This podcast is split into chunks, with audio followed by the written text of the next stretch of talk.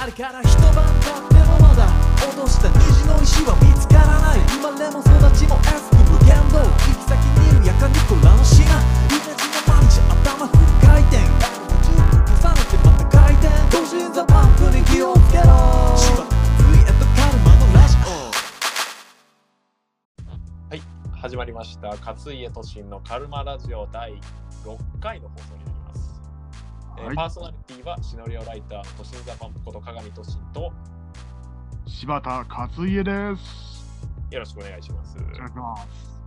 えーこのカルマラジオ略してカルラジ我々2人が答えのない問題をあれこれと話し合ったりたわいもない話を重ねながらそれらしい正解を見つけていこうとそういった趣旨になっております、えー皆さんゆっくりくつろいでお聞きくださいそして本日のゲストは、えー編集者の溝口力丸さんですよろしくお願いしますえー、溝口力丸です。よろしくお願いいたします。編集者という仕事をしております。これは会社名は出さない方向で行った方がいいんですかね、今日 は。ほぼほぼほぼ前ほのぼ放、送でね前のことだいぶね、はい。触れちたょんっでとまあ、はい。某書房で編集者を仕事しております。はいはい。およろしくお願いいたします。よろしくお願いします。ありがとうございますでは、えーそれでは始まり始まり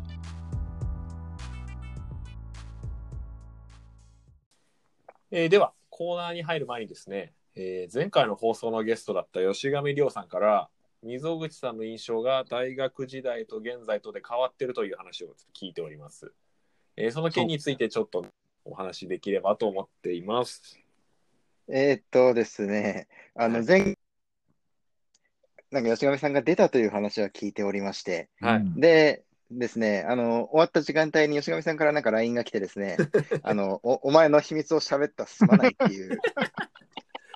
はい。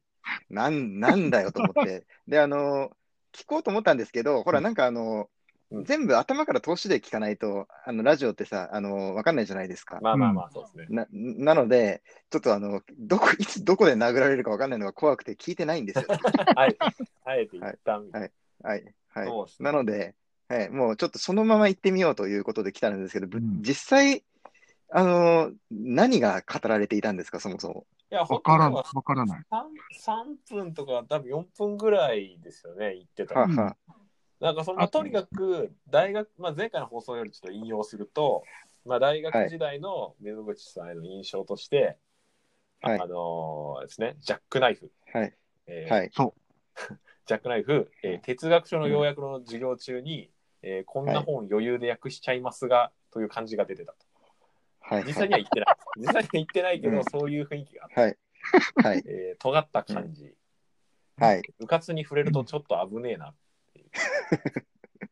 はい。映画版ファイトクラブのエドワード・ノートンみたいな雰囲気。ああ、そそれはやばいですね。 ビル爆破しちゃいますからね。うん単純に、ジャックナイフ時代、そうジャックナジイャフック時ナイ代、フ時代。 JK 時代を。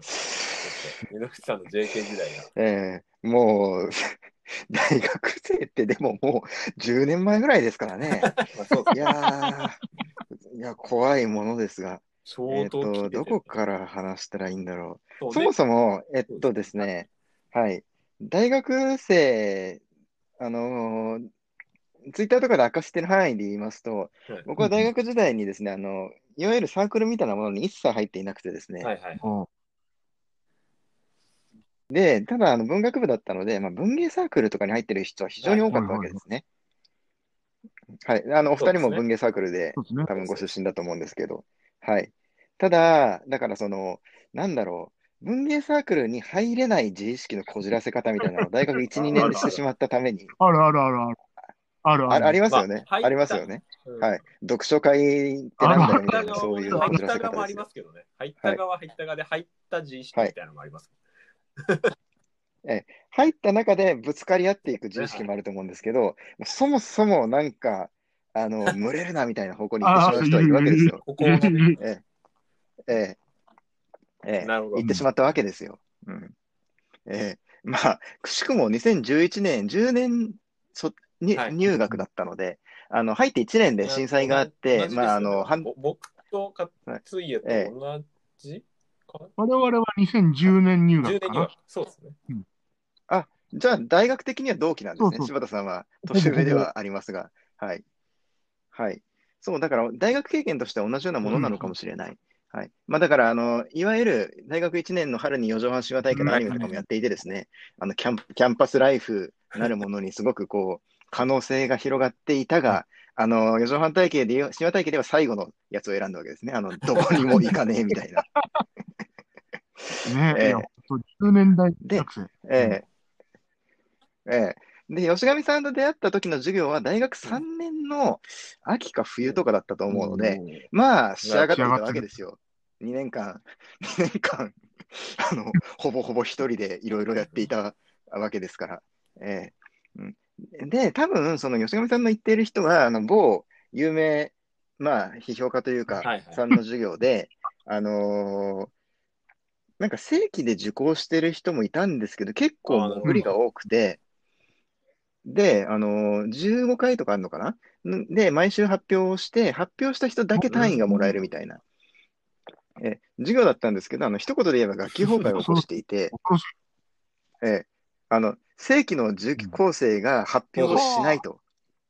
あの、もうだから皆様単位は諦めていらっしゃり、あの、ええ、あの、批評家さんだけあって、ツッコミが恐ろしいので、何かこう、あ、怖い。あの、怖い誰も、そう、来週この本をやるっていう時に発表した人いる、はいいないのみたいな感じはいだったんですよ。ええ、だからなんか、ね、興味本位で潜ったはいいものの、なんかいきなりそういう壊滅的な状況に陥ってしまって、 えつ次の PTA 会長誰やるのシーンみたいな、なるほどそういうやつですよね。ええ、ええ、で、なんかちょっとこう沈黙に耐えられなくなって手を挙げてしまったわけですね。もう、ここで出たわけですね、はいそこでまた。でここの、ここの、そうそうそうここの。はい。そそうそうです、そうです。まあ、あいのや逆まあ張りまあ精神ですよ。そうやって死んでいく、はい、え、あるやつだと思うんですけど。え、で、 やっぱそういうことをしてしまうと、もう引っ込みがつかなくなるので、 え、もう、もう、え、この本は10年前から誰よりも知っていますが、みたいな態度でいかないと食われるわけですよ、なんかもう。これ、これん、これ。なるほど。なので、あの発表する本の、まあ、哲学者とかなんですけど、あの借りてきてですね、あのハイデガーとかを大学の地下に潜って借りてきてですね、全集をちゃんと読んで、あの、で、あの、なんかちょっと知らないんですけどみたいな態度が出るとはいはいはいやばいので、もう、しかもこれ単位、単位とかもはや関係ない世界ですからね。あの、えまあ確かに、ただのノアの戦いですよノートンっぽさありますね。それはねえいやー、何をやってるのか分かんなかったんですけど、ええまあ、ただ、まあ、勉強にはもちろんめちゃくちゃなりましたけどうね、んそんなわけで。ええええし、まあ、あの、ある意味暇な学生だったので、全力と、時間はうんうんうんかけられましたから、うん、とかやってたから、なんかその、あの、かなり仕上がった状態で皆様の前に出て、それは目撃。ええしかも、こっちからしたらね、そういう事情ですけど、あの、生徒の皆さんからしたら、なんか潜りでいきなり現れて生きている謎の男がいるみたいなふうにしか映らないわけですよ。ええ悲しい事故なんですけど。まあ、うん どう見てもジャックナイフしか見えない。ええはい。なはい。ええまあそういうところでですね、あの、吉上さんとも、あの、いやフいやいやァーストコンタクトを果たしたという。いい話、いいええね話かな。一応でええも、その後、ええーっと、この後で、その大学から今ですよね、この、えーっと、ツイッター始めてからの印象についても言はい言っていて、その、おっしゃってて、吉川さんが。それが、はいえーっと、ツイッター解説とともに概念度が上がって きた。でえーネット人格との間でどのような折り合いをつけているかが気になるなどというふうにおっしゃるあいつね、あいつな。はい。かなりね、ええさこの3、4分でだいぶいってましたからね。はい。いえや、もう、まあ、いや、いやね、本当に、ツイッター人格って、本の雑誌に取り上げられてたじゃないですか。最近私が出演したのは、アンアンあそうの方の雑誌ですからね。もうダメですよ、もう。ごいええうん、もうだ来るとこまで来てるなんて気がする。編集者呼ばれたのが、あ本の雑誌っていう。そうですね。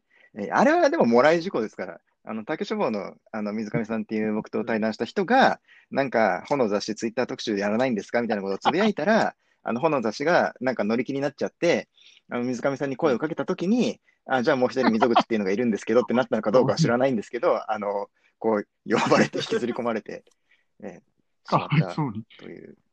だいぶマルチだったんですえねえいろいろ。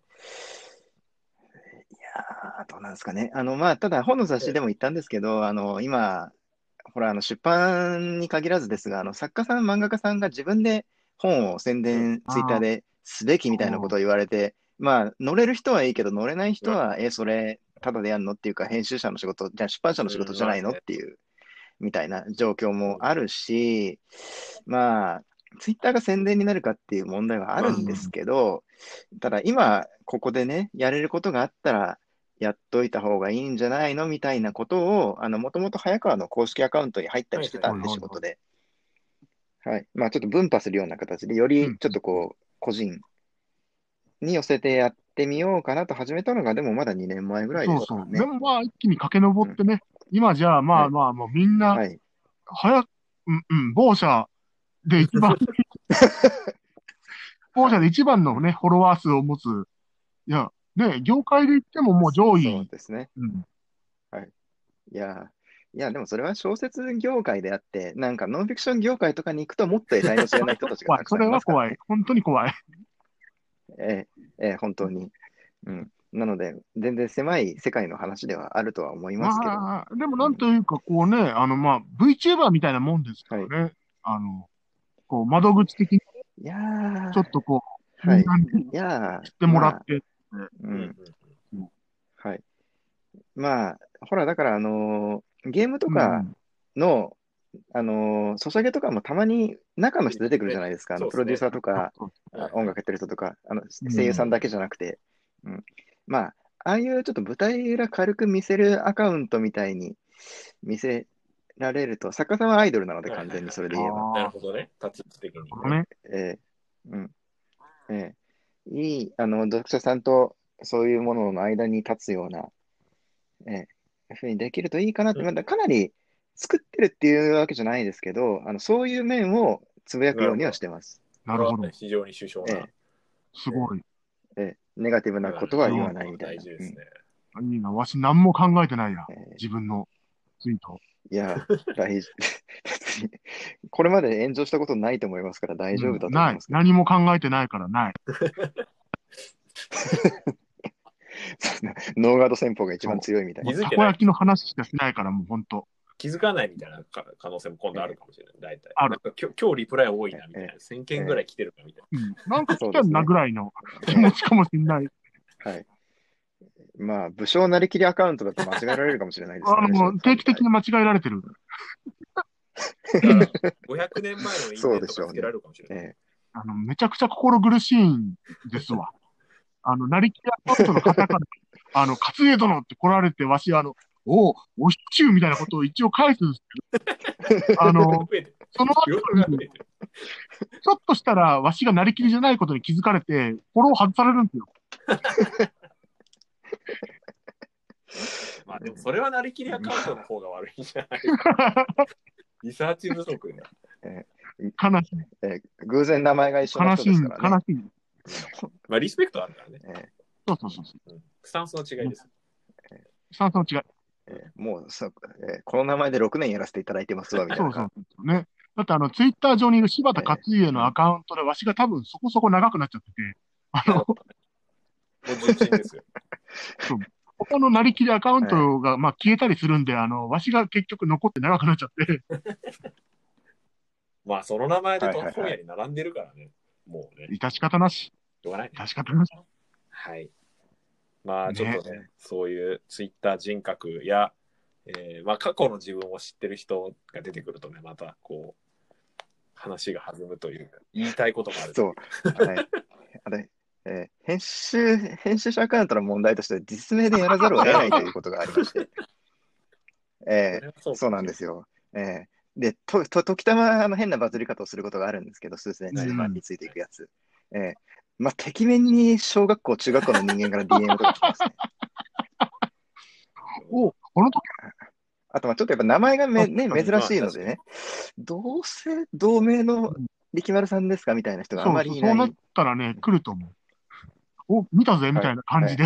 ええそそうなんですよ。なんならググったら顔も出てくるみたいな。あ、本当うんに。。うん。だいぶ逃げ場がなナイい。スはね。うんわしより逃げ場ない。胸張っていくしかない。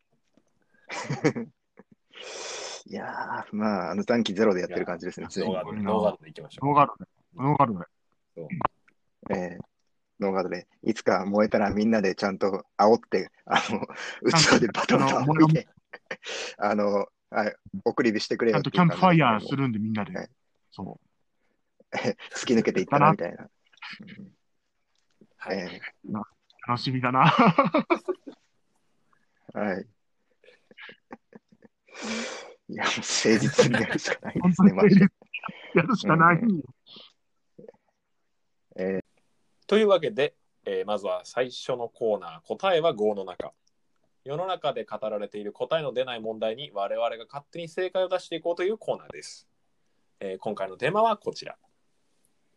1番、10歳の自分に会えるとしたら、なんて言ううん。 ?10 歳、まあ、小、小学校4年ぐらいこでれす、ね。 これ、あの、溝口さん、あの、タイムリーパー溝口の話題ありませんでしたっけおそんなの。あの、何でしたっけ、そんな。あ の、えあ 60歳から覚えてないゲでーすけムどゲーム44ゲーム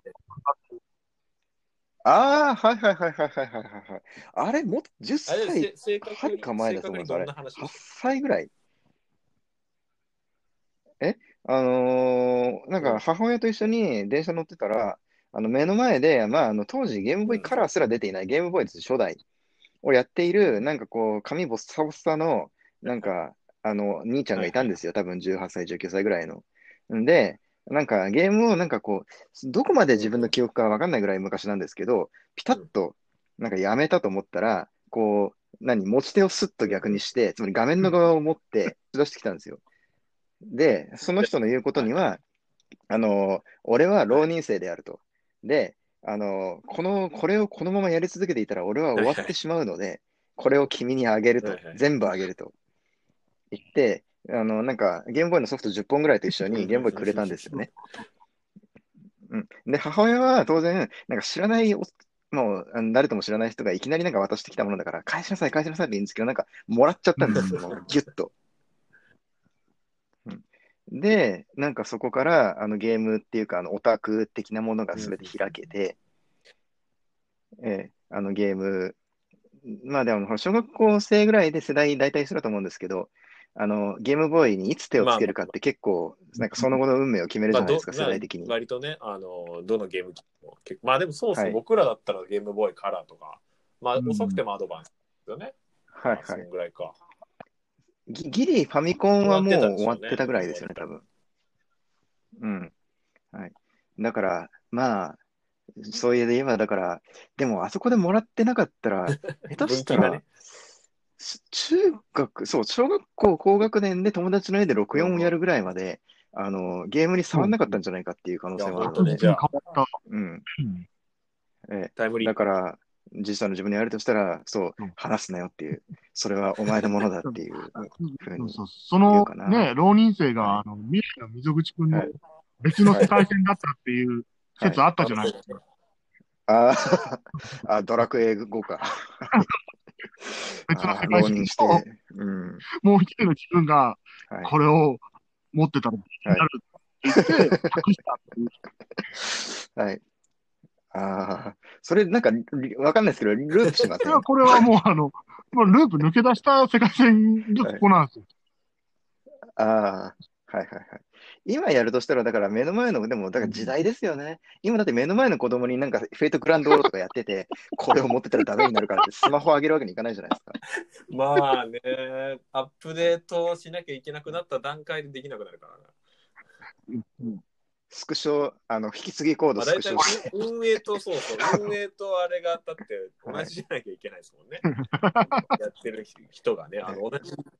子供のスマホを取り上げて、フェイトグランドオーダーインストールして、引き継ぎコード自分の入力して、で、自分の消せば完全にもう自分の手を手出しができなくなります。ねええまあ、犯罪ですよね、多分なんこかれ。をやっていたら、もうダメになるっていう、ソシャゲを渡すっていう。ええいやーだからまあ、一種の時代だったんだろうな、あれはっていう気もね、するし、なんかそんな光景あったら絶対ツイッターとかでつぶやかれて終わっていただろうし ね、浪人の人も。まあちょっとねうん、確かに、あの浪人生相当切羽詰まってたんで、髪も切ってないくらい。そうですね。ええで、でも電車でゲームボーイがやっちゃわか気持る。ちはわかります。うんいや、でもすごい確かになんか印象的なエピソードだ。えそれはえちなみに柴田さんは、すみません、10歳の自分の話、ちょっと、なんか前も聞いたかもしれないですけど、柴田さん、いつから柴田さんえになったんでー、したわっけしが柴田勝家始めたのは大学1年生の春ですわ。割と最近。うんじゃあ最近。ひげ伸ばし始めたのは高校生。で、わしって、柴田さんの10歳ぐらい のね、もう写真が、そいつかうのかもみたいで10すね。年目。10年目でしょ。 10年目だからね、まだあの終わりから聞いた頃かもしれないけ ど、えあー、ーでもあれ、なんそっかちの段階踏んでるから、このわしっていう風な一人称は中学1年生から使ってる。 13歳うん、 12歳、13歳。そうそう早いよ。中1だったから、高1だ早っいたですか、ねまあ中3、高1ぐらいの間で。だって普通中学生ってはいはい一人称が俺になるかどうかみたいなのがあったりするんじゃないああ、そこそこそこ、それ、それ。そあうでしょそう。みんな、まあ、僕、僕って言ってたのが、俺に変わる、境目が中1、小6、中1ぐらいで。ちょっとカッコつけが入り出すよね。で、わしもやっぱ、なんか、ちょっと、俺っていう、まあ、一応俺とは言ってたけど、俺じゃないなとは、どっかで思ってるうん、うんうんどっかでね。どっか俺、では俺じゃない。俺は俺じゃないはい。俺は俺じゃないんだ。わしはいわし、はいはいはい。わしだ。わしだよ。あのー、エッセイとかでも基本わしですそうなもんんでね、す柴田さん。そうそもあのー、最初に信長の野望オンラインを始めた時があって、2003年にそれやってて。うんそうそう結構前ですね2003年のサービス当初に始めたキャラクターの一人称を決めるときにわしって使ったんですよ。はいはいはい。う。そうそうああ、まずもともと俺は俺じゃないって思ってた自分、中学生の自分と、ネット上に作った新しい人格が、こう、わしまっあ、てネ名ット乗っ人てる、格問題ネット人格のわしが、だんだん近づいてきて、そうだよ。俺じゃないよな。わしだよっ ていう。みんなそれは、何受け入れてくれたんですか受け入れてくれた。受け入れてくれた。ああ、よかったじゃん。よかったわ。ああ。はいではちょっとおアル、アルタエゴが誕生した感じがしま生すまね。うんさよ、ささよ、さよなら俺みたいな。ようこそわし。かっこいい。うん。そういうこと。10歳の頃は、10歳はわしはポケモン流行っていたよ。赤緑。そんぐらいですよね。と、ああ、そうですね。あ、でもあれか。だから、ぼ俺が10歳の時は、でもその後か。だから、金銀出てたかうな。ん出て。たかもしれない、もしかして。出てたかな。小4、5ぐらいで出て、なんか結構あの頃って数年に一度巨大なアップデートがあっうんて、あっという間にゲームボーイアドバンスとかでやってましたよね、そなうんそかうそう確か。まあ、加速度的になんかホビーが、うん。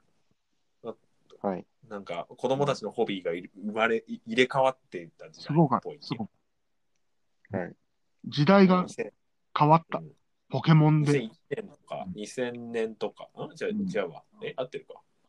2001年か。うん。いや、でもそんなもんだと思いますよ。そうですよね。 90年代後半のからの2000年のやばいう時、ん。そうですね。変わった実。際。うんそうですね。うん。で、これなんだっけ ?10 歳の自分になんていう。あやるとしたらな、会えるとしたらなんていいう。やー、あのまあ、ー、聞くという前提でね。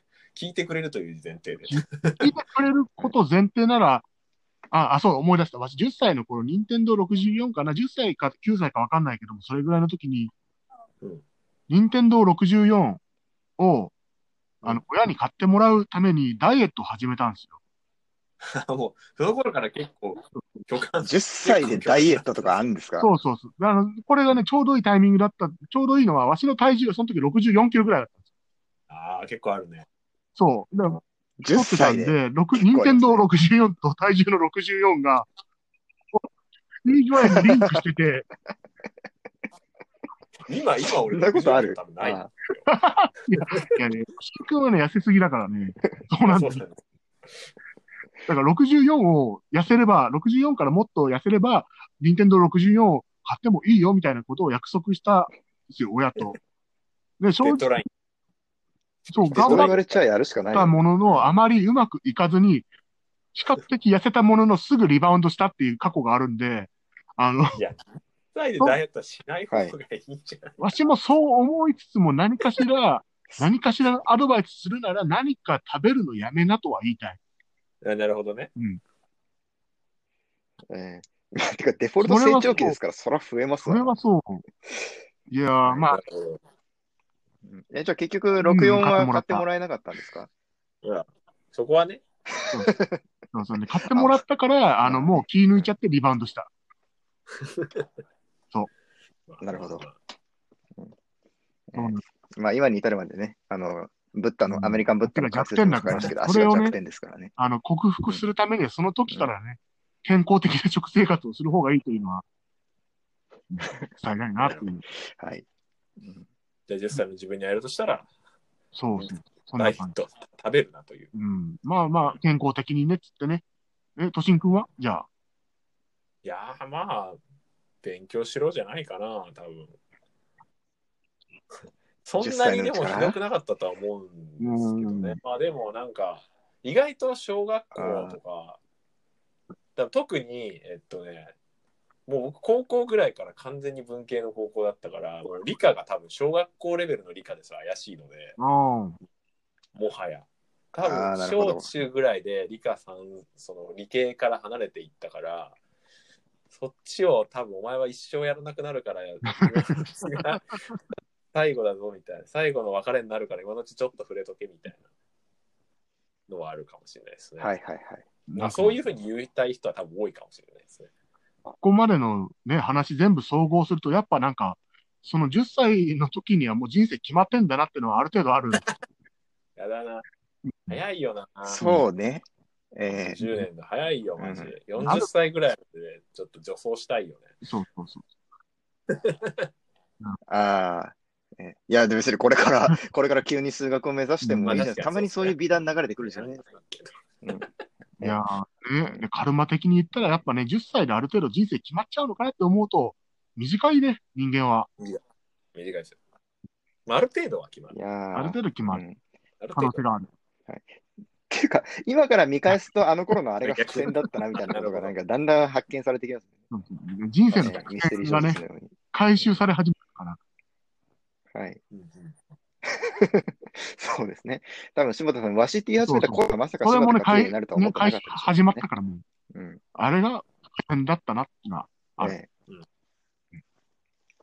独裁者になったら何をしてみたい、うんうん。ねえ、独裁者独裁者。ですよ。うん。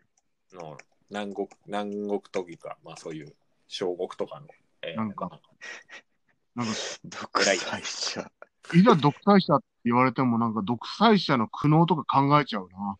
いやー、やっぱり、あのー小川聡先生のゲームの王国とかを呼ぶに つけ、まあねなりたいかっていう話ですよね。まあ、ゲームの王国は割とね、その、はい相当、あの、あれですよね、独裁者に立ち向かう側の視点でしたからね、うん基本的に。まあ、そうですけど、やっぱ SF で独裁者って言ったら、あの、1984年から何から、まあ確かまあ、やに。はり常にこう、カウンターされる立場でうはんありますが、えーでも1984年がいくらディストピアでも、1984年のあのビッグブラザー側の人たちがあの生きてて楽しいかどうかっていうと微妙なラインですよね。まあ、確かまあまあ、そうかもしれないですね、確かにね。えーなんかこれ、命題的に独裁者ってもしかしたらやりたいことはあんまやってないのかもしれないと思っちゃうう。ん、まあ、なし崩し的に国が悪くなってしまう場合もあるのかもしれない。必要だなって思ったことを優先したらみんなボロボロになっていく感じ。うんそうですね。あの、シムシティすごい間違えたみたいなことになっていくのではないかという気が。うん。いやまあ多分それは本当にシムシティだったりとかあのいわゆるそういうシミュレーションやってみるとあの、はい町とか国と運営って大変なんだなみたいなうん。感じでね、あのうんそ国民が不満を言ったら押さえつけとけばとりあえず国は続くみたいなうそういうことね、分かっちゃったの。税金無限に上がっていくみたいな、ねああ、そうですね。そう多ですね分普通の人間の倫理とは全然違う何かでルールで動かさないといけかもしれないです。まあ資源がなかったりとかしたら余計にもう、あーあるね。うんあわしがこの間までね、ずっとやってたシティーズスカイラインもそんな感じだったよ、本当名作に。ですね。そうそう。ない。ね、ああのーとりあえず、あのーなんか、なんつうか、みんなに税金上げるんすよ。ばって。うん、まず初手で初手で税金マックス上げるみたい初手税金上げて、なんか、ひ、へ、減っても結局残ってるんですよ、何人 かは。な。まあまあまあまあまあ。何人かから税金しっかり取れば、とりあえず街は維持できるなって。自転車創業だな。街さえ維持できれば、今ここでお前たちからこの取った金は未来につながるんだ。お前たちにはすまないが、ここで死んでもらうぐらいの意思でやってるんですよ。うん。苦しいかもしれない。もう、だからそれは自分の意思というより、都市とか国家の維持機能の、なんていうか、その、アプリケーションの一つになってるっていう感じですよね。独裁者とかこういう感じで生まれたのかと思うと、もう悲しくてしょうがない。はいはいはい。でもやりたいことか。何かあるかまなあ。えっ、とね、うんあれ、やりたいことだとね、あの、ちょうどね、あの、この、あの、ファークライ6っていう、まあ、またゲーム、はいはいはいはい。うん。 UBI ソフトから、うんえーっと、そう、シリーズが出てて、新作の告知がされて、うんで、トレーラーも出たんですけど、うんはいはい。まあ、まあ、独裁者うん。が出てくる FPS というか、まあ、独裁者というか、まあ、小国とか、えーっと、結構その、えーっと、マニアックな地域、あのホットスポットになってる地域に、あの行って、まあ、銃撃戦をするっていうことなんですけど、はいまあ、今回もあの南国の、はいお架空の多分な架空のあの、うんカリブ海の国でが舞台で、えーっとその多分独裁独裁者の大統領とその息子がトレーラーに出てきてて、まあ、独裁者をジャンコジャンカルロ・エスポジートって俳優がやってて、はいはいはい。あのえーブレイキングバットとかで出た人なんですけど、あのはいはい。まあその息子にこの国を託すみたいな息子にその国をこう託していくみたいなトレーラーで非常にこう盛り上がる内容うでんあのすごくそれがねなんか良かったんですよトレーラーとしてなんかだから、うんあのあもうその多分なんかこうそのジャンカルロ・エスポジートが抑えきれなかったであろう国のこの熱みたいなものを息子に託していくみたいなのが、うんこ。れはあはいはあいなんかいいないいなと思いましたね非常にねじゃあ、独裁者になったら、あの、息子に託していくっていう。そうそうそう。独裁者になったら、 まあ、そのすごいたくさんいいいい、よく言えばそういうふうに。いい感じにこ次 世の、代を託す。そうこのジャンカルロも、あ。我が国は手榴弾のようなものだって言って、息子に手榴弾握らせ て、お前が人々をしっかり握らないと爆発してしまうとか言うんだけど、いや、でも多分お前のせいなんじゃないかっていうか、夏に好きじゃないかみたいなとこがちょっとあるんだけ ど、でもなんか、えかっこいいですよね。なんか息子が手榴弾をどうこうとするい。やー、えー絶対そのアイデアを思いついた昨晩の夜とかにテンション上がってるタイプのやつですね。 あ、手榴手榴弾も出せようみたいな。うんはい、まあなんかへー結構ね、あのファークライ、独裁者出てくるんですけどね、結構みんな、あの、独なんか独特な独裁者でみんなで。なるほどね。いろんまあな独裁者。そうね。ラテンアメリカ系もありますし、小説のネタとしては非常にね、それこそ面白いなと思うんですけど、何をねディストピアものから独、裁者は何を考えるのかみたいなのをはい確かに突き詰めると面白いですよね。そうそううそんう。へー何やそうですし、まあ、徹底的にシステムの話になるから、やっぱ SF との話はいいだろうし、うんうん。あ、でも、あれですね、不在の独裁者みたいなのになってみたい気がする。なんかこう、アイコンとしている動画とかもあるが、なんかこう、革命家とかが独裁者の部屋を開けたら、なんかいないみたいな。存在しなかっうんただひたすら、そそうそうそう、サーバーだけがあるみたいた。な。誰も独裁なんてしてなかった。この国は。いいな。はい。相互監視とっていう。はい。すごいね。確かに国民の意思が生んでいたんだ。よくあのね、あの、アニメとかだとね、あの、確かの脳だけとかなったりとかありますよね。そうあうあ、んサイコパスですとか、あと、押井守脚本でありがちなやつですね。ありがちっていうほどあるかわからでもなないんけかど。そういうイメージ強くありますよね。独裁だけど独裁じゃなかった。ディストピアっていうね。そういう感じ。はい。いいな。じゃあ、わしもっとなんか、もうすごい、卑近な例にしよう。歌とか作ってほしい。わしの。それは何ですか、あの、柴田勝家を称活え芸るを歌称みたいえるな。歌みたいなのをね、みんなで歌って、でも、もう、もうそああ柴田勝家自体も、でも側面としてちょっとあったんじゃない、そんなでもないか。そんなでもない。だいぶね、あの、下は会社の部長みたいな感じだった。柴田勝家そは。うかそうか。まあ、親方様がいるわけだからね、最後に。そうそうそうそうだよね。秀吉の方がよっぽど独裁でしたよ、あいつまあ、は。こんな感じ。 すぐあいつは。そうやって。だからキャラ乗っ取られて、うんまあ、最初に天下取った男ですからね。うん吉野悪口をすぐ言うっていう。んリアルは。うんきあらばうん。えー、だから、勝家っていう存在自体も独裁とは結構離れてたから、うんなんだか想像がつかない。はいはいはいやっぱり歌、歌かな歌、歌、うん歌。うん、歌よし。どうぞ。うんうんうんそう、銅像は、あの、北の少女、福井県に今あるからいいや。まあ作ってもらったはいあの、柴田勝家の銅像あるからいいや。もはいはい。う。だとしたら、あの、500メートルぐらい高いと銅像作ってほしいね。でっかいやつ。そうまあね。まあ夢ではあるよ。でもねなんか、でも大体あ繋がってのます引き倒される。ああ、つながってますよ。うん。引き倒されたりしない。そう。うん引き倒されるまでがラストだから。ああそう。 最近のアメリカじゃないんだから。まあね。ねあ柴田勝家にあ、なんか間違えられて、あの、今の福井県庁にある柴田勝家の銅像が引き倒されるまで見たい。ああ。こう、あいつ別人だぞっていうところまで、数百年後 に。どんだけ悪いはこいとしたはらい。はい。溝口さんどうですかやってみたいことん。独裁者にいなやったとか。ーさっき言ってた、あの、存在しなくなりたいぐらいしかない。存在しない。独裁最初者だみんなに、最初はみんちょなっにと自分が命令出してたんだけど、みたいはい。な。病気かないあかーてしまってみたいなは。ああとはもうなんかめちゃめちゃ影武者作りたいとかそういうやつですね。はい、この影武者を。さ300人ぐらい作ってこう毎日違うやつになんか違くねみたいな感じになっていくって いう。なんかバッとあの、おお前力丸か、はい違います、カマルですみたいなやつがいっぱいいるわ けです。そうそうそう、そういうやつ、そういうやつ。はい。一文字ずつ違うみたいな。ロです、一文み字ぞろ、みぞろ力丸ですみたい力球ですみたいなやつがいっぱいいるわけでしょ。な。あ、そうそうそうそうそう。影武者同士が廊下でくっちゃべってたりとかするかもしれないです。えなるいいえ、国民全員影武者ぐらいのね、こう最終的に。あ影武者国家、いいな。まあ、影武者だけでできたコミュニティとか確かにそれすごいいいかもしれないです。うんあ、そうですね。うん た他国的には迷惑極まりな いですけど。あの全員同じ顔の、あの遺伝子的にあの継続不可能とかそういうのは抜きにしても、全員同じ顔で中性的な何か存在の国とかも、まあね。理論上は作れるですよね、ままああ。、まあ肌の色とかみんな結構だかええら同じなわけえだえし。で、常に原種もすげ替えが効くが独裁国家みたいな。うん面白すごいいなな。どういう意識共有してて。どういう不満が出た んでしなょいうんじゃないですかね。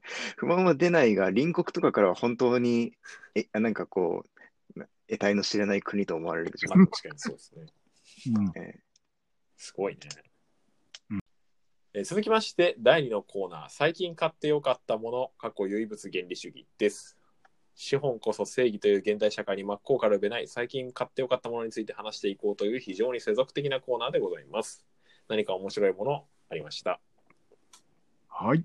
あれもなかった。はい。えーそう。で、まあさっき、その芸能の話、引っ張って言うと、あの、Hulu をね、えー登録したんですけど、おうえはいはまあ、い。これが、えーっとね、あの YouTube で大田上田っていう番組はやってて、うん。前からその、えーっとね、その爆笑問題の、えーなんか、まあ、爆笑問題好きだったっていうのもあって、うん。前からっていうか、なんかこう、YouTube でその、それを、その動画を見て思い出したんですよ。その5分番組みたいなので、ちょっとし、なんか大田上田が出張してたんですよね。うそん。の YouTube に。で、切り抜きだけあって、あの、まあ、あの、爆笑問題の太田と、えっ、と、クリームシチューの上田うんが、その、あの、まあ、すごい緩いトークをするっていう中京テレビの番組やってて、うん。でそれの本編を見るためだけにフールに登録するというああ、なるほどね。はいはいことはをいしてます。まあ、ちょっとケーキね、まあ、そういう話で、で、まあ、それで、本当にこう、改めて、やっぱそのさっきの芸能の話じゃないけど、まあ、あの、このいろいろ YouTuber とか VTuber とか、まあ、うん僕らもこう、あの、喋りとかについては素人ですけどうん、芸能人の、そのね、あの、タレントの、その、喋りと、そういうテレビの編集とか、そういういいなって、なんか、なる、すごいなってなりますよね。あやあっ、ぱり。力うをん。そう。すごいなって。力を感じてうんうん、すごいなと思うと同時に、あのなんていうかあのもう2人50歳を超えててあそのっか。うん。もう確かもう50を超えたはず上田さん上田晋也49歳とか上田晋也さんが49歳とかだったと思うんだけど、それぐらいか。そう。で、5年ぐらいやってる番組なんだけど、うん。まあ、同じ話が出るっていう。すごいね、こう。で、しかも同じ話をそう披露すると、相方の方ももう、うん初めて聞いたようなテンションで、もう覚えてないみたいな話で。で、しかもそれを視聴者からのメールで指摘されるっていう、もうなんか、すごいよ。ダメじゃんみたいな。すごいね。すごい芸になってて。いいね。なんか永遠の輪廻みたいな感じですね。いこやうすごいですうんもう、と、と、時が止まなんったかいよいうね。な。台本がないとわかる感じがいいね。やばいぜ。スタッフがだってまた流してるわけだからね。そ 同う。同じだ話ぞよって思わないわけだから、もしかも細部が微妙でもそれでもう、リスナーも同じ話だなって気づかなくな ったら完成しますよね、何かがう、。環境が、え永遠が、永遠が完成する。いやーでも本当いいにな。フールにね、もう100回、120回分ぐらいあってね、まあもう本当作業中でずっと流してるんですけどね。完全に元取ったね。プール。ああうんいや、これすすごいのがね、これ一瞬だからね、あの、わかんなくなるんですよ。これ絶対前に聞いた話だなと思って、見てみ ると。デジャブじゃん。ちゃ んと。あのちゃんと順番通り聞いてるみたいな。デジャブじ多分そう、一気に聞くためのものじゃない。一週間に一度なんかそうそうこなんですよね。だから、う、ええし深夜ラジオ乗りでしょうね。うゃん。んね。そしたら気づかなくなりつつあるからね。いいね。完成が始まる。えええええいやーだから、フールいいね。まあ、フールそれだけしか見てないですけど、うんうん あの久々にサブスクサービスやって、うんうんあの、サブスクサービスを使って普通のテレビ番組見るっていうことをすしてまごすいと思う。うんまあ大事だから、ああ、でも結局ね、映画とかね、見ようとしても、カロリーが低いので、あの、なんか必要カロリーが、そうバそラエうテそィう、すごい低いし、作業とかにちょうどいい。の。僕もね、ネットフリックスで海外ドラマ見ようとして開いたのに、とりあえず水曜どうでしょう見てしまう現象っていうのが あって、カロリー。なんとなくバラエティに行ってしまう。まあもはうい、あれですからね、あの僕もゲームオブスローンズは多分うん3回ぐらい挫折してますから。ああ、あれはそもそもスターチャンネルと契約しないと見れないですからね。あ、でも、全部見ようと思わなければ見れるのか、多プ分ールそとかうで。ですね。うん、アマプラとかで確か来てはいる。はい。いや、あれはめっちゃカロリーいりますかやらっね。ぱ強いな、カロリー。うえーというわけで、まあ、フール良かったですね、最近は。うん、確かに。これはいいね。あなあえ、溝口くんは何かありますかいやーなんか仕事の話ばっかになっちゃうんですけど、やっぱこの、このご時世、リモートワークがですね、あの、ああの、なんとか処分にもかなり来ておりまして、えーえー3月ぐらいから4月ぐらいから、まあ、あの週1、元は週に3回会社には出てくださいねだったのが、今はもうなんか、割と、なんか、できるだけ来ない方が、うんうん、まあ、密にならない方がいいってんで、自宅作業が増えているのいいで、まあ、ね割となあなあで頑張ってはいるものの、まあだから本当は椅子とかも買いたいうん。みんながやっぱり物書きは全員、あの、将来への資本なので椅そう子そうはいいのを買えとおっしゃるじゃないですかまあ。まあよくえーうんまあ、ただちょっとそこは保留にしたとして、あのもともと、あの単にイヤホンを新調するつもりはいで、AirPods はいはい Pro はいを買言ったうんねですねあ、。AirPods Pro。ああ、あ、iPhone の、はいはい、うんあの、Bluetooth で聴けるやつ。えーもうこれがですね、あの、あらゆる打ち合わせでめちゃくちゃ重宝しており、はい。えーあの、フリーハンド、ていうか、この収録も今、AirPods Pro でやっております。はい。ス便利スマホを置いて。うん。えーなんかこう、時短で言えば数秒の時短なんですけど、Bluetooth 接続とかはもう蓋開いた瞬間からされるんですね、うんあれは。あ蓋開いたっていうか、正確にはこう耳につけた瞬間、あの重心装置みたいなのが中に入ってて。だから、あのスマホの側で何にもいじる必要はなくて、耳に挿した瞬間にもうスマホの音楽流れるようになすってごるい。みたいな。こんなとこまで来えーで、マイク代わりにもなるみたいな感じ。えーで、だからその、本当スマホ開いてボタンを押すだけの3秒みたいなのも毎日何回もやってるのを積み重なると結構なことた。にはないりはいはまいすし、ええうん。だからこれは着せずして、なんか普通の話ですけど、普通にいい買い物をしてしまったというか、クオリティ上がっだちかゃった。らまあ、うんえまあでも意外と、え意外とします。ね。お値段は。あ、お値段でうんうんうん。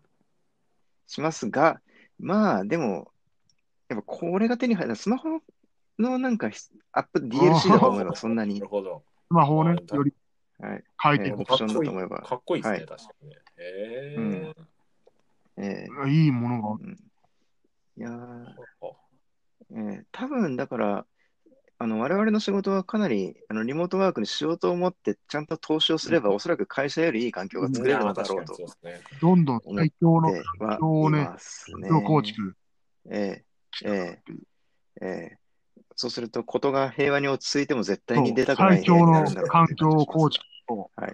いいなま。すねえーええ、いいっすかええーお二人はお家でやってるんですああかそうです作業は。うんはい。そうすると、やっぱりでもなんか椅子だったり、まあわかんないですけうど、んキーボードとか、結構、ものにはこだわ確かるにのそう。でいや、は。わしはこだわってないかな。椅子だけはいいやつ買って、昔に。もう、僕ははいはい。前回の放送で見ましたけど、L, L 字型のそうスそペう。を買って、マルチディスプレイにします。うん。ははああ、マルチディスプレイやはっぱ違いますよね便利ですよ、非常に。うんうんうんはいはいはい。まあ、今も台い本片方で出して、えーっと左はその AirPods を検索するという便利だ。あこととかでいい。ああ、なるほど。うん。うん。うんなんとなく、こう、業界が割とニッチなので、あのいわゆるビジネス雑誌とか読んでも、あの我々が求めるものは書いてないんですけど、なんかこう、超ニッチ業界誌としてまあ確かに欲しいですよね。あの、ライティング編集系のトレンこデれをィーな何かを、じいゃや、あ、いい多いこの多いはずですそうそうそう、このクッションがいいみたいな。そううあのー家でね、だから、うん。リモートワーカーの働き方みたいなうん。雑誌はいは出てくるんじゃないですか、そういうう。ん。ね。今後で、多分うんね、探しは出てくるんでしいょうね。や、まあいい。今多分、うんそう、ノートとかにしかないと思うんですけどね。うん絶対にそうっすね。あと、ツイッターとかでたまに回ってくまる。とめたら絶対いい。まとめてほしいですね。だから作家なりないしな、その辺のなんか作業環境みたいな、デッキ構築みたいなやつをね、明かしてほしいんでそう。です僕のあ、環そう境ですね。えのえこで環境みたいな。そうそうそうですよね。ええおそらくかなり環境は、あの、個人個人によって変わってると思うの見で、たい、見たい。みんなのデッキ構築見たいなっていう。うんある。はい。かつや何かどうでしたかわしね、なんか結局、まあ仕事バーってやって、仕事終わって何か買おうかなって毎回思うんよ。で、今回もね、この収録が前、終わるぐらい前の2週、3週間前に買ったのよ。おゲームを。はい、あはいげよかったんですね。私ゲーム比較的あんま買わないから、まあ数ヶ月に一回しか買わないんですよ。まあまあ普通じゃないですか、それはいはい僕はしょっちゅう買ってるけど。そうそう。なだからなんかこう、いい感じにみんなね、ゴースト・オブ・ツシマやってたじゃない。やってましたね。いやいいゲームでしたよ。そうあ、ですみんねなゴースト・オブ・ツシマやってんじゃん。はいすげえ、書いてーって思って、あの、戦乱神楽ピーチボールで使っちゃって。手が滑ったやつですね。あのまあー夏だから夏だからね。はい。そうそうそう。あの、なんかね、すごい下品なゲーム、オゲレスなゲームって言われてたけど、本当いいゲーム で。いやいや、オゲレスかどうかで言ったらオゲレスかもし知れませんよ、確かに。でも、ピンボールってみんな好きじゃん。はい。ピンボール、あ、ピンボールなんですかかゲーム性は。ピンボールはもうはは。ピンボールの歴史は長いですかそうら、そうそうそう。本当に。あのーはもう、あのーなんか、ゲームのなんかそういう、なんかそういう部分について言うと、何かしらがちょっとあのみんなはい、なんか前をしかめちゃうような内容もあるんで言わないですけど、ピンボール部分はめっちゃいいっすよ。はい。ピンボえほうーールがなんか、いやまあ、ぶっちゃけた話、そんなフルプライスのゲームじゃないんで、ちょいとしたピンボールぐらいではあるんですけど、はいはいはいパソコンはいのはい。ね、アプリ的に入ってたピンボールあったじゃないですか。あの、その、宇宙あありますね宇宙プレイバーええ我々のあれ原体験ですよねず。っとやってたじゃないですか。やってたら。うんそれと同じことができるんですよ。え今、わしは。え、あすい。ごい時間が解けるんです。1時間ずっとピンボールやってるんですよ。いやでも昭和ピンボールは本当に魔力。うんだ。ってさ、まだピンボール自体に魔力があって、そうし。かも、あれでしょあのーまあ、エロ方面もあるわけじゃない。魔力があるわけじゃないですか。そうまあ、すご解いけます。二重解けるでしょ、そりゃ。でも、これのゲームいいところって、まあなんか、一応、まあ言うと、女の子戦乱神楽、まあゲームとして、まあ今までもずっとそこそこのエロス的な部分を出してたゲームなんで、ゲームとしてピンボールの得点を上げるために女の子が、まあ、服脱いだりしていくわけですよ。はいはいはい。でも、はいはい。正直、はい服が脱いでしまうと、ちょっとリセットかかっちゃうんですよ、ゲーム性が。なんつうおポポイイントンが、トなん的かに、ってことですか得点がアップする状態のやつが無効化されちゃうんですよ、その服脱いで。ああ、なるほどね。繰り越されちゃうっていうこと。そうそうだからもうなんかあープレイをし続けるともう脱ぐなって思いながらずっ と、なんか逆にこう当てないんですよ、その女の子に。そ の、で、はい得はい点はだいけ。あ重もうねて、で、よはいしはいは、いそろそろ得点全部回収したから、もう一回リセットかけるために女の子に当てるぞみたいな感じで終わる。そああ、なるほどね。ね、いや、ほんとね、ほんともうああの、あんの、ね、煩ラジオ悩とスコアを天秤にかけてね。そういうこと。煩悩に忠実だとスコアが伸びないっていうね。うん ストイックなゲームでした。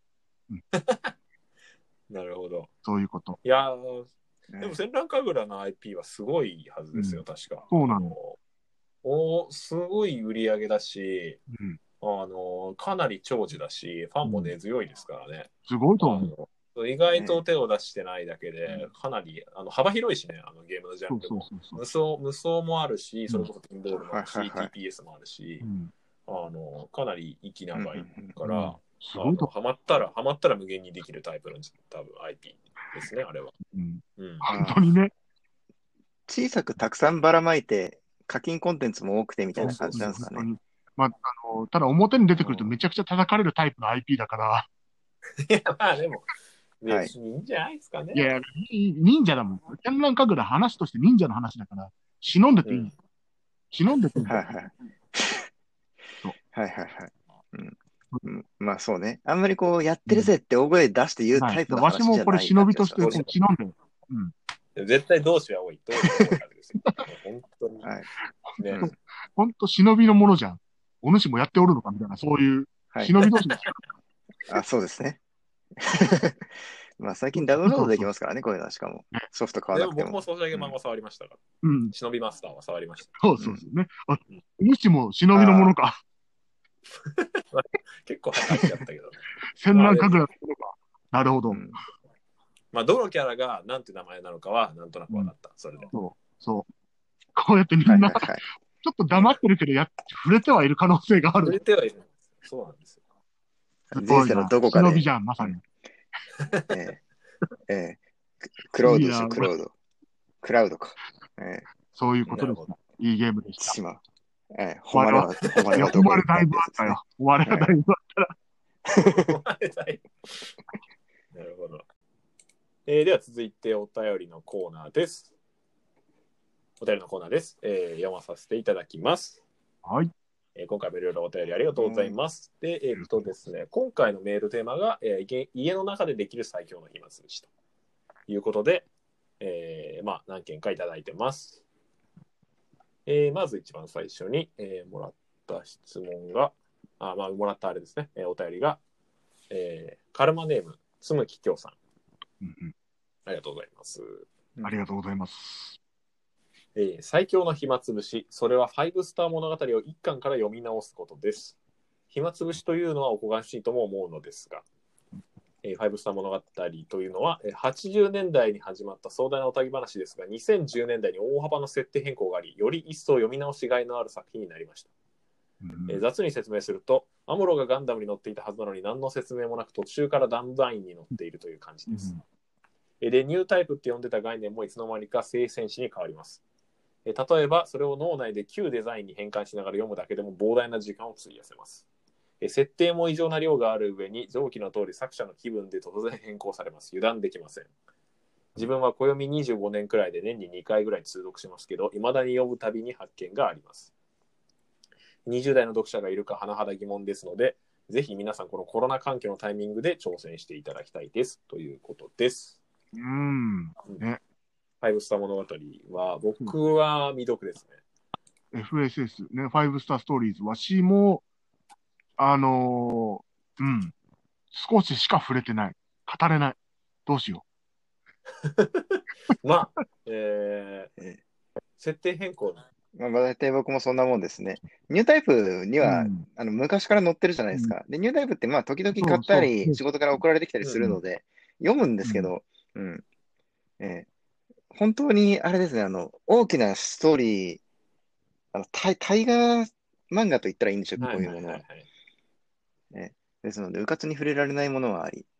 これ、ね、さっきも言った、あの、ゲームオブスローンズ触れられない問題と、まあまあまあそうやっぱカロリーそのええ子供の頃、リアルタイムで追ってると普通に吸収し,、してるんだけど大人になってから履修しようとすると、まあ、あうんのゲ30巻もあるみたいそう。なのはやっぱあるかな、これはね、本当になんか、子供、大学生までには何かしら長いものは触れた方がいいって、本当にそうだなって。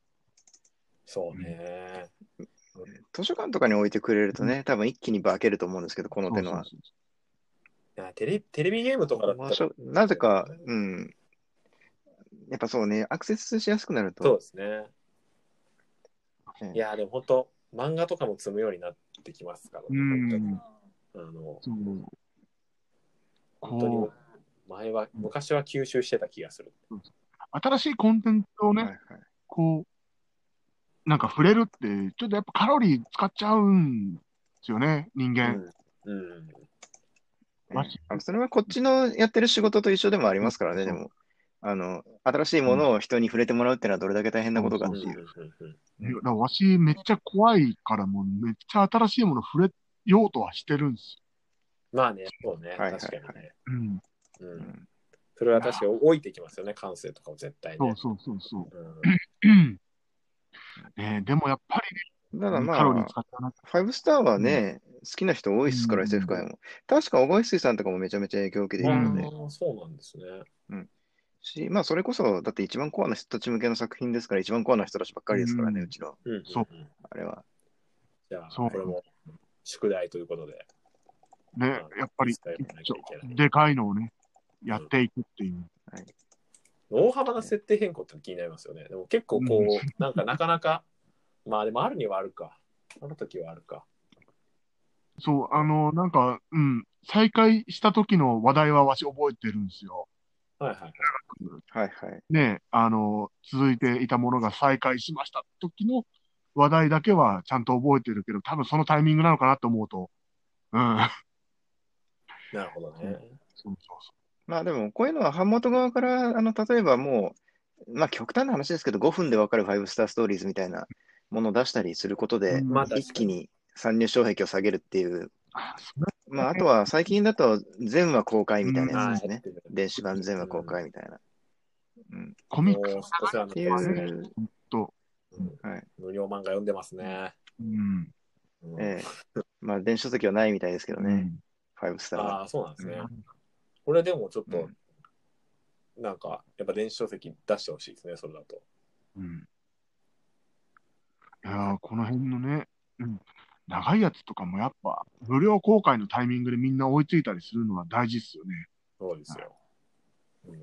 一時カラクリサーカス全話公開とかしてたじゃないですか。はいうん、ましたあっねた。あった。あの、アニメやるときかな。はい僕はあのタイミングで、これまでサンデーでバラバラで、しかも終盤の方しか読んでなかったんですけど、最初から全部読んで、ああ、なるほど、これは名作だとなりましたーかあ、らそうね。そう、そういうね、うん過去の名作だってうん一気に読めるっていはいう時が大事。 40巻、50巻ぐらいでも、まあ、あの、連休とか使えば割と読めるっていう。そうそうそおーはい。で、一回ね、読むともうその後ネタとしてインプットされるので確、かに。しえう。これ大事でーそういう機会をね、作っていくっていうのはそう、あの、出す側でも大事だなという気がしますす。。それはそうです。ちょっと気合い入れてねうん、大きな、大きな物語に取り組まないといけないですね。やっぱ参入障壁を一丁ね、下げられる何かうん。やりたいっつって。はあ、いい話になるな。ちょうどよかった。という感じですね。はい。はいえー他には質問が2つほど来てます。えーはい。と一つ目が、えーカルマネームダーハラさん。文章を早く書くにはどうしたらいいですかああ、非な常るにシンプルなほ難しい問い。ど。ねですねあ、質問ありがとうございます。はい、ありがとうございます。文章を早く書くと。うん、早く。まあ、どんな文章かにもよりますけどね。うん。そうね。わしと都心だと、都心の方が早いんですよ、書くの。まあ、僕は、うんあの、早い方かもしれない。あの、うんなんだろう。多分、そんなに精査してないんだと思うんですよね、多分。あのもううん全然誤読されるような文章ともとりあえず書いちゃうみたいなのがあるかもしれないですね。あうのんなんか量、量を変えてとりあえず書いちゃって、後で削ったり直したりすればいいかなみたいな。そうそうそう。うんね。前、共作した時なんかはね、あの、わかりやすかったね。そうね。うん同じぐらい担当して、都心の方が早く終わって、直しの時間をかけてる間にわしは終わらせて同じぐらいで終わるっていう、そうそうそう。ああ、なるほど。うん2周できてるってことですね。そういう感じ。うんうんまあでもこれ執筆もそうですけど、なんかタイピングとかそういう素朴な運動能力の話でもある気がしまあます。確かにそうですね。タイピング速度は、うんあついてまいりますね。うん。ねそう。この、あの、大学の先生が昔、レポートのこととかなんであんま参考にならないかもしれないですけど、言ってたのは、まず思考スピードでタイピングできるようになってからがスタートだみあたいな。はー。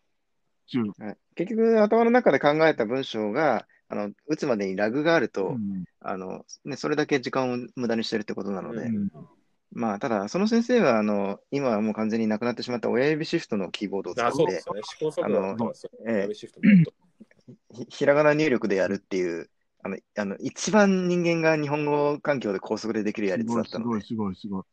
失われし技術に近い。親指シフトはね、ローマ字入力覚えちゃうと大変ですからね、直すのが。でしょうねう。んうんいや、なるほどな。いや、これは、なんかタイピングの流派にもよるな。いや、はいはい。なるなんほかどな親指シフトの上のやつなかったでしたっけあのさらにもっと速いやつとか、なんかうんありアリウのやつなんかあったような気がするんですけど。なんだっけ完全多分これ極めると自分で買う、あの、カスタマイズするでしょうね。まあまあ、そうそうそうそう。親指シフトってあれですね、シフトキーを押すことで、あの、なんかわかんないけど、かがなになるみたいな感そうじそうで、そう。あの、分派。入力を半分にできるみたいなやつですよね。うんんそうそうそう。まあでもそれ言うたら、あの、あれもそうです。今のフリック入力とかもね。あうん、だって、ああ、まあ、ガラケーの時もそうでしたし、スマホの時もそうでしたけど、なんか入力方式、もう本当、逐一変わるのにうん対して、はいはいはい。もう結構僕らの世代は、あれですよね、割とないくつも要求されてというというか、もう変わりまくってた気がする。ーそう、もうフリック入力の前のね、あの、携帯ポチポチ連続押しね。そうそうそうそう。ああ、ありましたね。トグルトグルかなトグルじゃないのかなあの何度も同じボタンを押すやつだよね。そうそう。えそうですね。あいうえお1111みたいなやつですうんね。そうそうそうそう。ねえ、いや、変わる、入力方式が変われば、タイピングも変わるのかと思え ば。うん多分そのうち音声入力来ると思うんですよねうん。今もかなりの精度ですから。でかに次は脳波、脳波入力、脳波入力。あ、脳波 入力ノ。ー入力が来てほしいけどね。うん脳波入力は思考スピード。それちょっと面白いですね。でも現脳波入力現時点でだって寝たきりの人が目であの入力したりとかしてますからね、目線で。そうですねう。んし、ねえ、うんなんか、うん、何かロボットの操作ぐらいは今脳波でできるんですよね、確か。そうそうそうそう。だうんから、今後は脳波入力して、あの、なんかはい、こう、脳波入力で合ってないなってところが AI が勝手に添削して、うん、通常に直してうん発表されるっていう。じいやゃあ、ー初江早い早い。うん初江もあれですよ。あの、うん戦乱神楽やってたなってバレないように、あの、脳波入力中に、 そうだよ、も脳波入力中になんかこう、あ、この人別のことしてあ、ノイズが入るみたいな。う。最悪だな、これ。る。ねあの文章って。文章書いてる最中に、ああ、おっぱいって言いながら、こう、次に行くわけでしょ。 怖いですよ。怖いですよ。ええ怖い、怖い、怖い。怖い、怖だって現時点でさ、えその夜とかさ、ねえにーなみたいなさ、い。時に書いてさ、普通に変なタイピングしてたりとかしますからね、うん現時点で。これはね、はいはいはい。そう脳波 で、うんやっキーボードですらそうなんだから。脳波で向いて絶対やばいと思う。脳波の誤字脱字はすごいよ、多分。本当にね、いやー、まだまだ人間、 ね、綺麗にしかねえのかって。そう。うん多分最速タイピングっていうか最速入力を目指す男の話とかで普通に SF が書けますよね。あ、いいね。うん。誰よりも早く。思考よりも早誰よりも早く。はい。もうなんか1秒に4000番中書けますみたいな人。く、みたいな、思考よりも早く書く男と、みたいな感じのやついいな。まあ、それはほぼ未来未来未来予測ですよね、もう。結構ね、エンジニアの間でもね、あのコーディングマシーンとかね、言われたりしますからね。ああ、いますね。そうそうそううんかっこいいのかな、多分そういうあの、ねニューロマンサー的な ワクワク感というか。いいな。思考より早い、思考より早い物語ってもう何なんだと思うな。いいな。だダダっぽい、ダダっぽいよ、すごい。なんか、あれみたい。優美はいはい。な違い。ああ、でも完全に乱数で良ければできそうですね。そうそうそう。あの、え、もうなんか、意味すらなしていなくても、ひたすら頭の中にもう流れてくるものをなんか出力するみたいな。まあ、でも多分この、この質問に関しては多分、ま、まともにこう読める文章を なるべく早く出したい。えそういうんじゃねえからっていう感じだと思いますけど。ただスピードの方を求めるみたいな。簡 え単言ってあるけど、の、とかじゃねえよみたいになっちゃうけど。いはいまあちでゃんも、とご飯を3食食べていっぱい寝ることだと思いますよ、早く書くことは。でまあ、なんかね、実際だと本当に、あの、パって書いて直すっていう、はい直しの時間込みでもう先にい進や、んじゃうのかほんほんとほんと、はい。だからミスをどれだけ減らすかっていうう、んあのタイプミスから、うん書いたけどこれねえなっていう。ただまあ、ねえ、どれだけ万全の状態で書いてもやっぱなしって言って全没にする人も結構聞きますし、まあまあまあまあ。うん。ある意味効率を重視するんだったらそもそも小説なのかっていうところもあるのかもしれないし、難しいところですよ、では。そうそううん。うんまあ、わし、めちゃくちゃ早くしたいときは振り返らないことにしてますよ、もう。おなんか、ああ、なるほど。なんかこううん、振り返ったら全部崩れちゃう気がするから走り抜けろと思いなが見らな、い。後ろは見ない。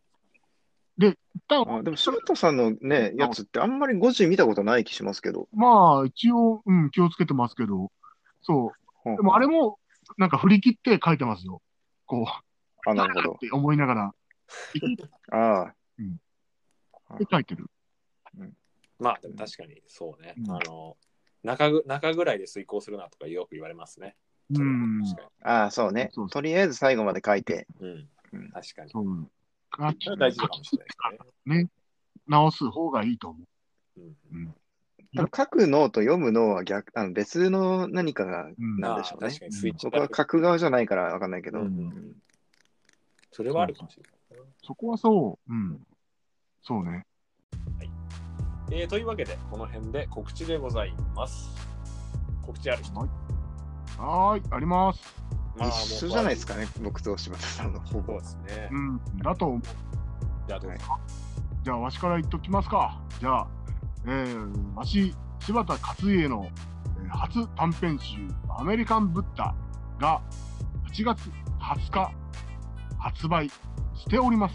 絶賛発売あり中がとう。ですございます。ありがとうございます。こちら、えー短編過去発表した6本の、6本、5本の、えー短編に書き下ろし、兄弟作アメリカンブッダを、えー入れて、えーおりますので、えー読みやすいと思うので、どうぞどうぞ、お手に取ってくださいませませって感じで、はで、結局この担当である溝口くんも同じことを言ってくれると思うんです。そうですおね願いし僕はあの今日は会社は明かしませんでしたが、アメリカンブッダという本を担当しており まして、えー大丈夫かな、えっ、と、ですね、はい、えっ、と、柴田さんの同じことしか言えない初の短編集でござい ます。えっ、と、星雲賞を受賞した雲南賞鈴鹿から始まり、はいまあ、あの書き下ろしのね、これ、アメリカンブッダってタイトル決めたの去年の秋ぐらいでしたよね。そうそうそうそう、えー本当にねで。確かタイトルから言ったと思うんですけど、あのなんー、かあアメれリカか、をね、はい。書きたいです。デスストランディング出た後、うんあ、そうだそうだそうだ。デスストが出るだか出た後だかっていうんで。うんそうそうそうそう、アメリカの話書きたいねっつって。デスストのサブテキストになってるかもしれない。デスストを読んだ人ぜひみたいな。読んでなくてもぜひみたいうん、そんな感じ、アメリカ。な。アメリカを、今ええアメリカを問う。昨年の11月に構想したところ、あのコロナと大統領選で何かアメリカが今大変なことになっているという。やばい、やばい。確かやにね。ばいですね。えそれを踏まえた上でまた読んだら一つそうに見えてくるものがあるかもしれない。うんえ、ええうん、割とあの関係者の方々からのあの特に表題作、評判もよく、よかった。うんまだ発売してあの数日なんですけど、収録時点で。あのまあ、でも割と好評で、ええやったなんぜ。か、ええ、してくれっつってる人いましたけど、これ、こすごいれ、ぜ。アニメ化すると、ちょっと、あの、なんか、ええ、あの、すごいサウスパーク的なギャグと思われ るか、マジで怒られるか、どっちかだと思うんですけどすごいことになるぜ。いや、そういうことになりますよね。うん、いやいいー、なこれもでもいろいろ展開していきそうなぐらい、まあ、勝也の新たな代表作になりそうな感じですかね、じゃあ。やったいな、やっていきたいね。うん。はいというわけで、まあ、アメリカンブッダ、柴田勝家とよろしくお願いしますということでよ。ろしくお願いします。よろしくお願いします。はい、まあ、僕の方は、まあ、動きとしては、まあ、来月ぐらいかなと、次の収録、次のカルラジで多分、えー言えるかなという感じなので、とりあえず飛ばしということで、楽しみにっていう。はい、お楽しみにと。はい。えーというわけで、本日の勝家都心のカルマラジオ、この辺りでお開きとさせていただきます。えーこのカルラジでは皆様からのお便りを受け付けております。えー次回までのメールテーマは、故郷自慢です。うちの故郷はこんなにすげえんだぞという密かな自慢について投書ください。もちろん、ノンテーマのお便りもお待ちしております。えーまた、新コーナーの提案や各コーナーにと沿ったお便りなど、面白ければ何でも結構です。皆さん容赦なくバスバス送りつけてください。えーではでは、さようなら。さようなら。ありがとうございました。ありがとうございました。さよならさようなら。